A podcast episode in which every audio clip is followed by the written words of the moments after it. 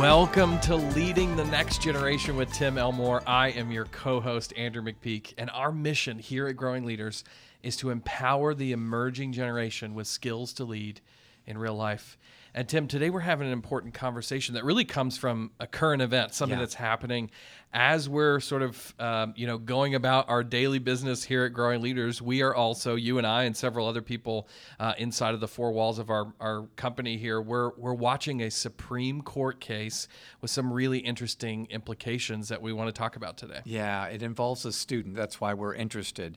But I think we put our finger on a larger issue that might be worth talking about. Yeah. So the Supreme Court seems close to issuing a ruling in a case of a student who was kicked off her high school cheerleading team due to an obscene Snapchat post.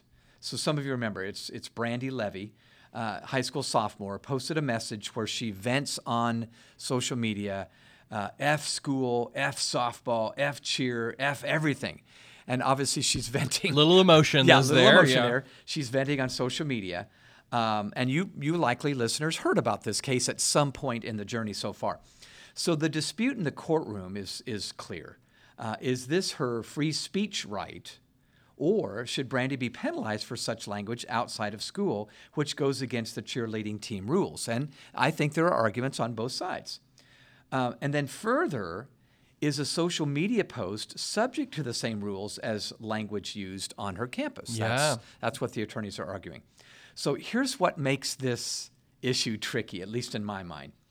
Brandi Levy's attorney argued that the precedent, the Supreme Court case Tinker v. Des Moines, should not apply when a student is off campus.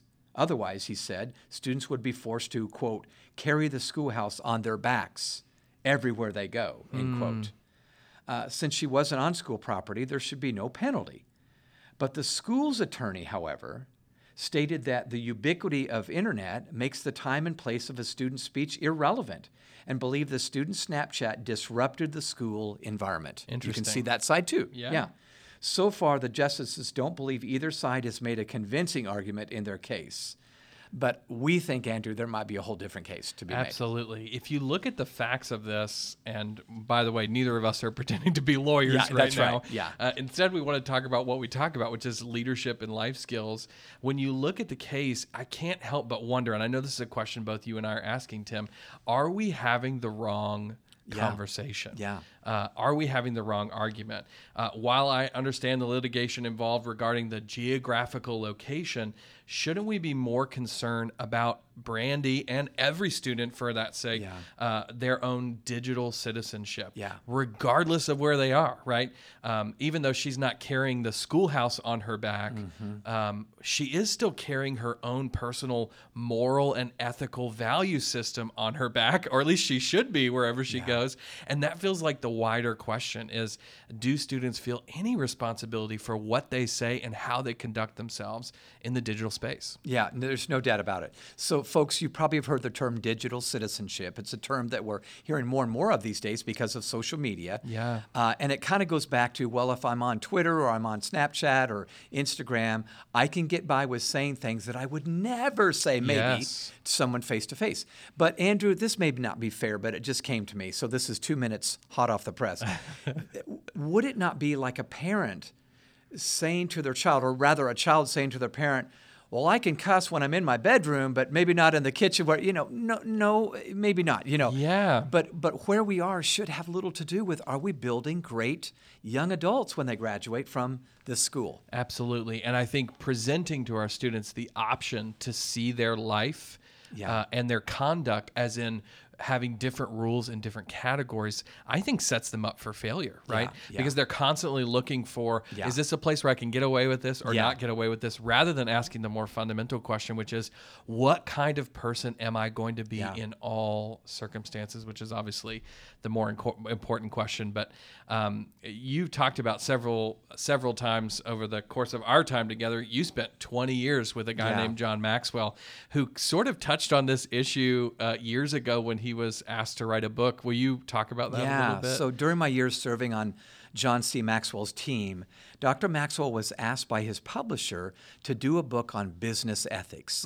And it was right in the heels of the Enron, Tyco, WorldCom Yep. The corporate scandals that were happening in 2001, 2002. Yeah. I love John Maxwell's response. In fact, John and I talked about this even recently, just in Reminiscent. His response to the request was, I can't write a book on business ethics. We're either ethical wherever we go or we're not. Yes. And so he ended up writing a book and titling it, There Is No Such Thing as Business Ethics. And it's all about living by your values wherever you go. And I thought that was brilliant. The reason I did is because John stepped back and got the larger issue. Yeah. If you have business ethics, like, well, I'm good here, but not there. Yep. I'm not nice to my wife, but I'm nice to my secretary. You know, that's ridiculous. Yeah. So I want us, as you listeners and us here in this room, to be thinking, always think broader picture. What are we really teaching? Are we teaching loopholes? Look for loopholes? Are we teaching, let's be the people we really want to become? Yeah. Ultimately, I feel like it comes down to this word of integrity, right? Yeah. It's helping our students That's think, right. how can I be civil wherever I go, whatever I'm doing, yes. whomever I'm talking to? And if we begin to help them see that way, then there is no divide between the in-person and the digital. In fact, we've talked about this on the podcast before. I feel like the divide that often exists in our brains, especially for young people, between these two worlds is often a pretty key source of stress mm-hmm. and fatigue for students as they're trying to figure out, okay, what's my personality on this Snapchat profile versus this Instagram, Finsta account or whatever it is. And I think those kinds of things not only teach them a lack of civility in certain cases, yeah. it also teaches them to disintegrate their life rather yeah. than integrating it, which has a number of dangers. Yeah, so that's where the word integrity comes from. Absolutely. Integration. Yeah. We're one person, not two or three. We're not duplicitous. We don't have one Instagram account and then six Finsta accounts, fake Instagram. That's the very issue. Absolutely. So this court case, I think, is a vivid illustration of how we're still figuring out the role of social media in our society. Geographical location, I think, this is just me, is a lesser issue. And responsible decision-making is the bigger issue. Yes. And that's a competency of social-emotional learning. Yes. So that's really what we're pushing here is, can we step back and do the larger issue of social-emotional learning rather than look at this court ruling and say, whatever precedent gets set here, we're going to just push for that one. Absolutely. I don't think that's worth it. Yeah, and I just as a quick aside here, I think, we put pressure on ourselves in a lot of these conversations of why haven't we figured this out yet? And we do need to remember in terms of, there's court cases that we can look back to for precedent. But in reality, social media is so new that there actually really isn't a whole lot of precedent on this. Yeah. There's a reason we're discovering this as we go. It's because social media, especially the sort of ubiquitous version of social media that we have access to on our smartphones, is really new, right? Yeah. You can't even go back 10 years and ask, how did that high school cheerleading coach handle girls using Snapchat back then? It wasn't around 10 years ago. So a lot of this is new, and I think that in itself presents some of the challenges. So if you're kind of in the middle of this, caught in like, how do I teach this? How do I handle this? How do I navigate this? You're along with the rest of us. We're all called the human race, and we're all kind of learning this thing together. And we're in the book of Genesis, basically. Absolutely. We're right at the beginning of figuring out a lot of this stuff.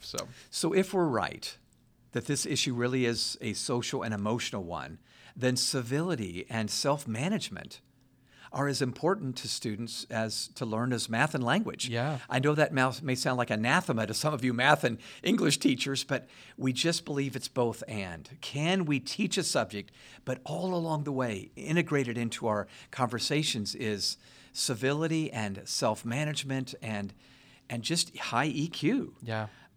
So one of the great education reformers that I really researched before writing the book, Marching Off the Map, was a guy named Horace Mann. There's a Horace Mann middle school, elementary school, high school. Somewhere in America, in every city. Yep. So in the 1840s, he saw this issue then way before social media became a thing. And he advocated that character development was just as important as academics in American schools. Yep. That's 1840s and 1850s. So this has never been more true than it is today when we now have the opportunity to be very uncivil because we're hiding behind a screen. Yep. When all is said and done, Andrew, Brandi Levy was not suspended from school or even detention. She failed to make the varsity team as a sophomore, but Michael Jordan failed to make the varsity basketball team as a sophomore. She's not the first person who failed to make it. That's right. and she got kicked off the entire cheerleading squad because of her inability to control her words and emotions. Had she been able to control it, she'd still be on the squad, may not be on the varsity squad, but she'd still be able to cheer, keep moving forward, and maybe next year make the varsity team. Absolutely. There's so much in this for us in terms of bigger picture and long-term thinking. Yep. So. It's so true because, you know, if we have the micro conversation of should or shouldn't she get in trouble for what she posted on social media without having the macro one, then think about just Brandi, what she's walking away with. She's walking away thinking, what can I get in trouble for versus not get in trouble for, rather than asking what is appropriate conduct no matter what situation I'm in. So we've got an opportunity, I think, hopefully to have the right conversation here and talk about digital citizenship. Yeah. So I'd like to offer listeners a couple of definitions. I know you may be driving or doing something else where you can't write this down, but I want you at least listen to these definitions because maybe they'll make everything we just said make sense. So one definition of citizenship, so not digital, but just citizenship in general, it's formally defined as, and I quote, the quality of an individual's response to membership in a community. I like that. I do too. I'm going to say it again. Definition of citizenship is the quality of an individual's response to membership in a community. So if a student gets a citizenship award at the end of the year, it's because we're saying, you know what, you add to our community.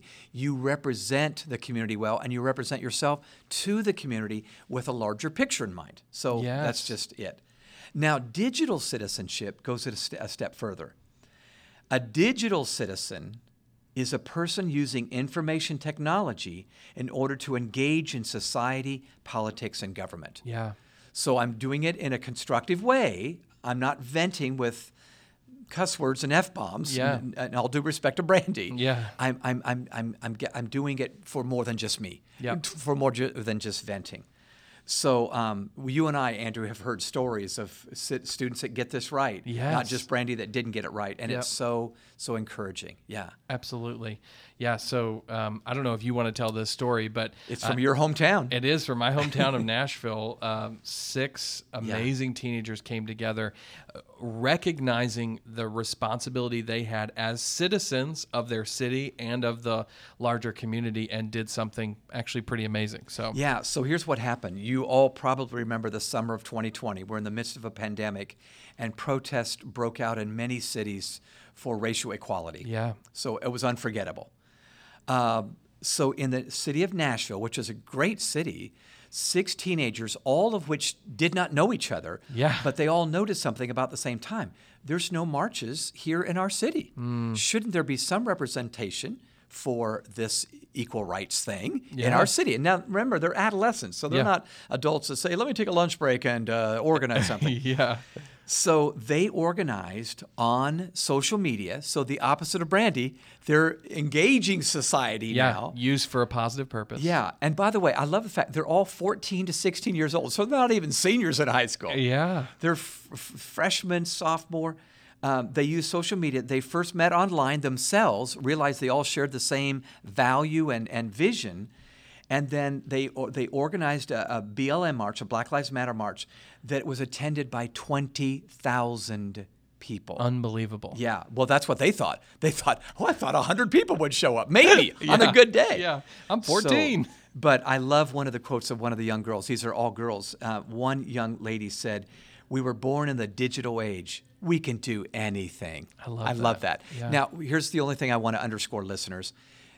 Brandi had the same social media that these girls had, but they used it for a redemptive purpose rather than just a selfish one. I love that. And, I'm going back to that definition you had of citizenship that I thought was so interesting, right? It's the quality of an individual's response to membership in a community. Yeah.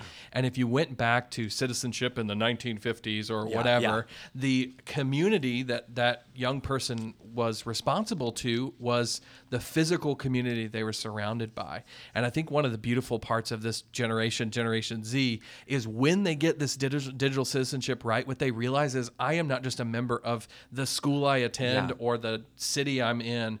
I am a global citizen. Yep. And along with that definition of digital citizenship is understood, I think, a responsibility that these kids possess, that they have been given a gift of power and a voice that has a lot of weight to it, and they want to use that to make a better world. I just think that's wonderful. As the girl said, we can do anything. We can do anything. Yeah, I love that. Yeah. So we've talked about a number of reasons why this conversation is so important, but I think maybe a bigger or perhaps a just more practical version of this conversation is, how do we start it? So if you're sitting there wondering, okay, I want to talk to students I'm leading, or maybe you're a parent with a kid in your house and you're thinking, I want to talk to them about digital citizenship, but how do I start that conversation? So you've got a few suggestions as to how we can do this. And I actually want to throw out a few activity ideas you can even do with each one of these. So do you want to start with number one? I'll be glad to. We'll do this in just a few minutes, but we just think these handful of ideas are important. So number one,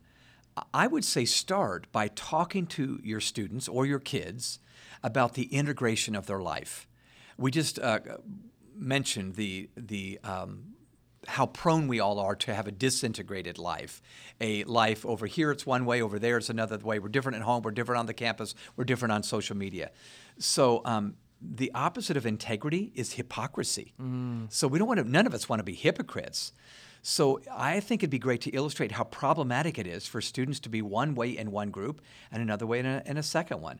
So that Finsta account we talked about. Yep. So Andrew, give us an activity that might be helpful in this stage. So this one might strike you as a little bit morbid, so hang with me for a second. But what I love about this activity is it really gets to the bottom of this integration problem, or perhaps a lack of integration. Okay, so what you want to do is challenge the students, or maybe it's one of your own children, challenge them to open one of their social media profiles, okay, and look at the last several posts that they put up. And then look at those posts as if they're an outsider who's never met this person, okay? And challenge them to write out a eulogy for this person. That's guys know the morbid part. Yeah, that's the morbid part. So pretend this person has passed away. You're writing about their life, summarizing their life, but all you know is what's on their profile, okay? So give them some questions like, who is this person? What did they care about? How did they spend their time? And then after they've written out this eulogy, debrief it with them. Are you happy with the person you've presented online?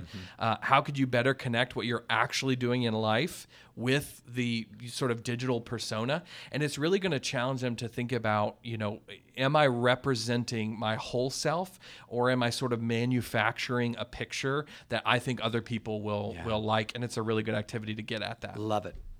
Number two.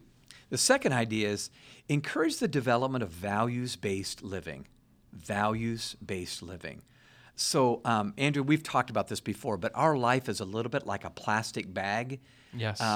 If we're empty on the inside, even the smallest wind, when you set that bag on a table, it just blows it over. Yep. It's empty. It just goes down pretty easily. Are we filling ourselves with strong values that will help us withstand those winds that come along, those hard times? And I just believe values are the things that keep us standing up, so when the winds of adversity blow and the winds of culture blow, we can still stay standing. One thing I remember John Maxwell mentioning to me in a conversation was, if we don't have those values, then we need the validation on social media of so many, I like you, I like you, I like you. Just like that plastic bag analogy. That's right. Yeah. You're filling me with something here. So talk about an activity for this one, Andrew. Yeah, so this one's a little bit more simple, but I think it comes down to the importance of values. And really what you want to do is first challenge your student or your child to actually write out their values. If they're having trouble imagining what those are, I always think of them as if you had a friend who was describing you, what are the words you would want them to use to describe you, right? That'll help get the conversation started at least. So maybe it's kind, maybe it's integrity, maybe it's honesty, maybe it's hardworking, whatever those words are. After you write out those words, then challenge them to open that social media page again and ask, do you feel like those words are represented in the posts that you've put online? Because we all know our values are only as good as the actions we do every single day to either encourage those values or sort of suppress those values. And so the question is, are you actually that person, or do you act a totally different way online? And that'll be a great challenge for them. Yeah, good. All right. So the last idea, the third one, model for those students other-mindedness. Let me say it again. Model other-mindedness. Are we aware of the rest of the world and our place in it?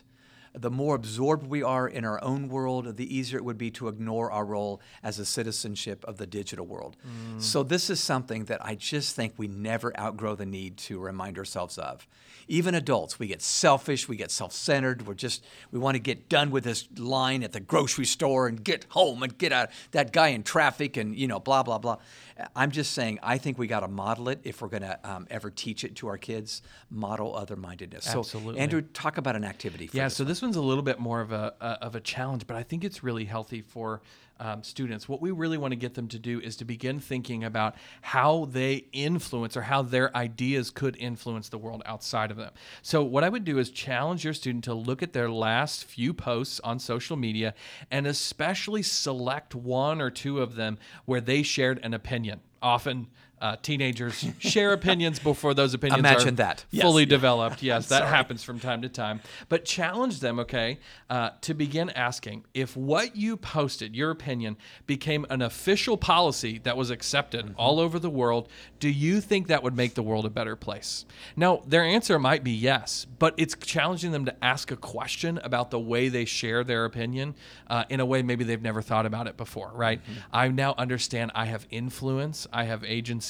I can make shifts and changes in the world, and I need to acknowledge my influence and take responsibility for the influence I have. So that can make it a really good activity. I love it. Those are very practical. Thank you for sharing those. So just in closing, Andrew, you and I were talking about a story that happened some years ago that had nothing, at least at first, to do with the digital world. Yeah. Everything to do with the real world. Yeah. And it was about students, but it put them on the digital platform of a major broadcast.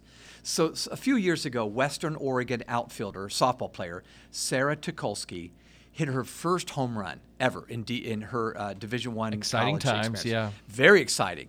But in her excitement, she forgot to tag first base. So she rounds first base. Her teammates start yelling at her from the dugout, "Go back and touch first base. Go back. It won't count if you don't. So she twists and turns to come back, and in her twisting and turning, she falls to the ground, and she's sprained her ankle. Oh, no. So she's injured and lying on the ground. Well, many may not know, but there's an NCAA rule that says if you don't tag all the bases, your run does not count. So even though she hit the ball over the fence, she doesn't get the homer. There's another rule, however, that the team was aware of, that none of her teammates could go out onto the field and help her around those bases. So Sarah was going to lose her chance to score that home run. First home run she'd ever hit in college. Yeah. The problem was resolved, however, by the opponent. Yeah. Yes, I said the opponent. So, and this is where the story gets so cool. So, Central Washington University softball players Liz Wallace and Mallory Holtman, and remember they're the opposite team, were sure that there was no rule against an opponent helping a player around. So they approached the dugout and asked the head coach of the other team, "Would you mind if we help her?" Now, I'm only guessing, but I'm thinking the opposing coach might have said, "Beg your pardon? Yeah. You know, what? Yeah. You want to help her?" Yeah. And so, of course, that was fine with her. So they go out, and this is on billboards across the country now, pictures of this. These two young ladies pick up their opponent, and they hoist her up, and they set her down on first base, second base, third base, and home so she can score a run. Mm. Now, that is citizenship. Absolutely. It became digital because the next day on national news, these two young ladies get interviewed by national media, and they are heroes. Oh, my goodness. But when they were asked the question, "Why did you do it?" Yeah. First of all, I think that tells us something. We're asking, why were you a good citizen? Yeah. Why were you nice? Why were you kind? Yep. I love their response. They simply said together, after looking at each other, "Because it was right." Mm. And that is where they got to broadcast on the media, this is what citizen looks like. They're not trying to brag. They don't think they deserved a trophy for it.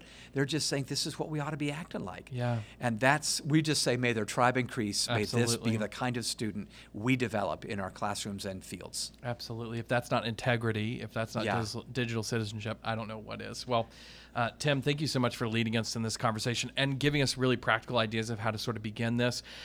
This is, as I said, a new subject for so many of us. So let's all work together to build students who have a mindset towards their responsibility as a citizen of the global world, right? This worldwide thing that we're doing, and I believe they can really do it. Well, we mentioned responsible decision-making is a key aspect of digital citizenship. How do we react, and how are we proactive towards others?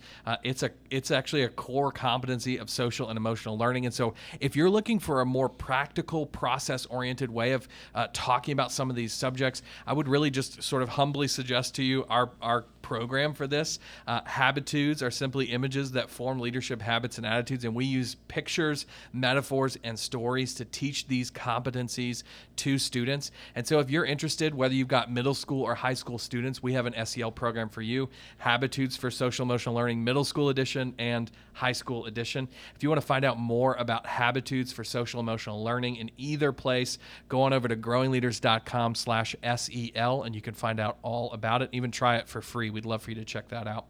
As always, if you would rate this podcast, give us 5 stars wherever you are. That gets the word out about what we're doing here. If you found this helpful today, if you feel like somebody would benefit from hearing some of the things we talked about, pass this to a friend, somebody who you think would find it valuable. If you want to connect with us online, we'd love to connect with you in those social media spaces. We are at Growing Leaders and at Tim Elmore pretty much everywhere you are. And then finally, if you've got ideas for this podcast, people you want us to interview, subjects you want us to cover, shoot us an email. It's simply podcast@growingleaders.com. We love getting those. Tim, thanks again for leading us today. Thank you all for listening, and we'll see you next time.